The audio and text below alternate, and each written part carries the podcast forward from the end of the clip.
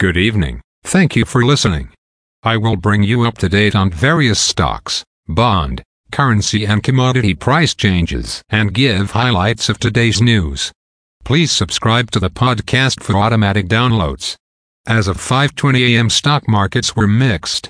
Standard & Poor's Toronto Stock Exchange Index was up 54.5 points to 20,622.34.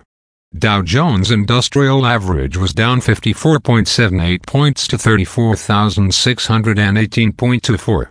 The Nasdaq was down 271.48 points to 15,202.4.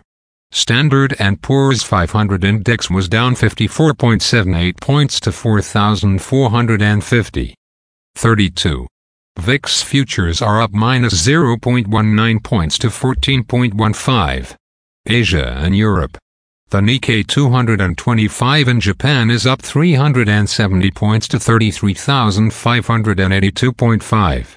The China CSI I300 is down 24.73 points to 3,708.78.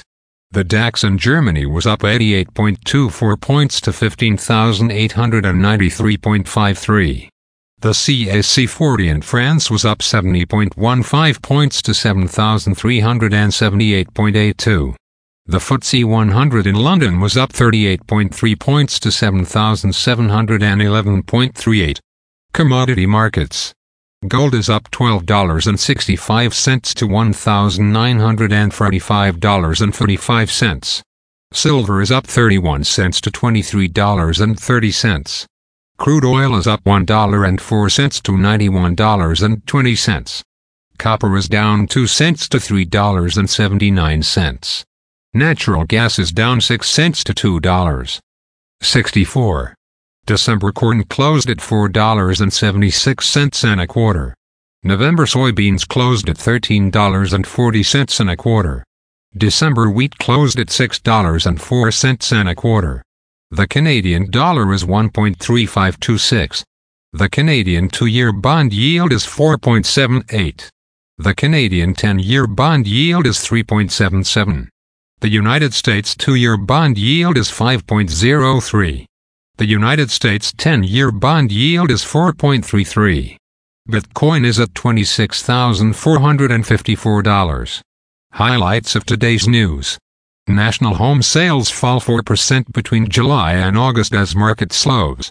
General Motors offered union 16% increase in pay to avert strike. United States industrial production rises 9.4% in August.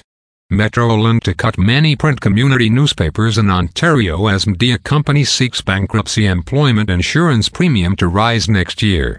Again, thanks for listening. For automatic downloads, please subscribe on a podcast app or platform.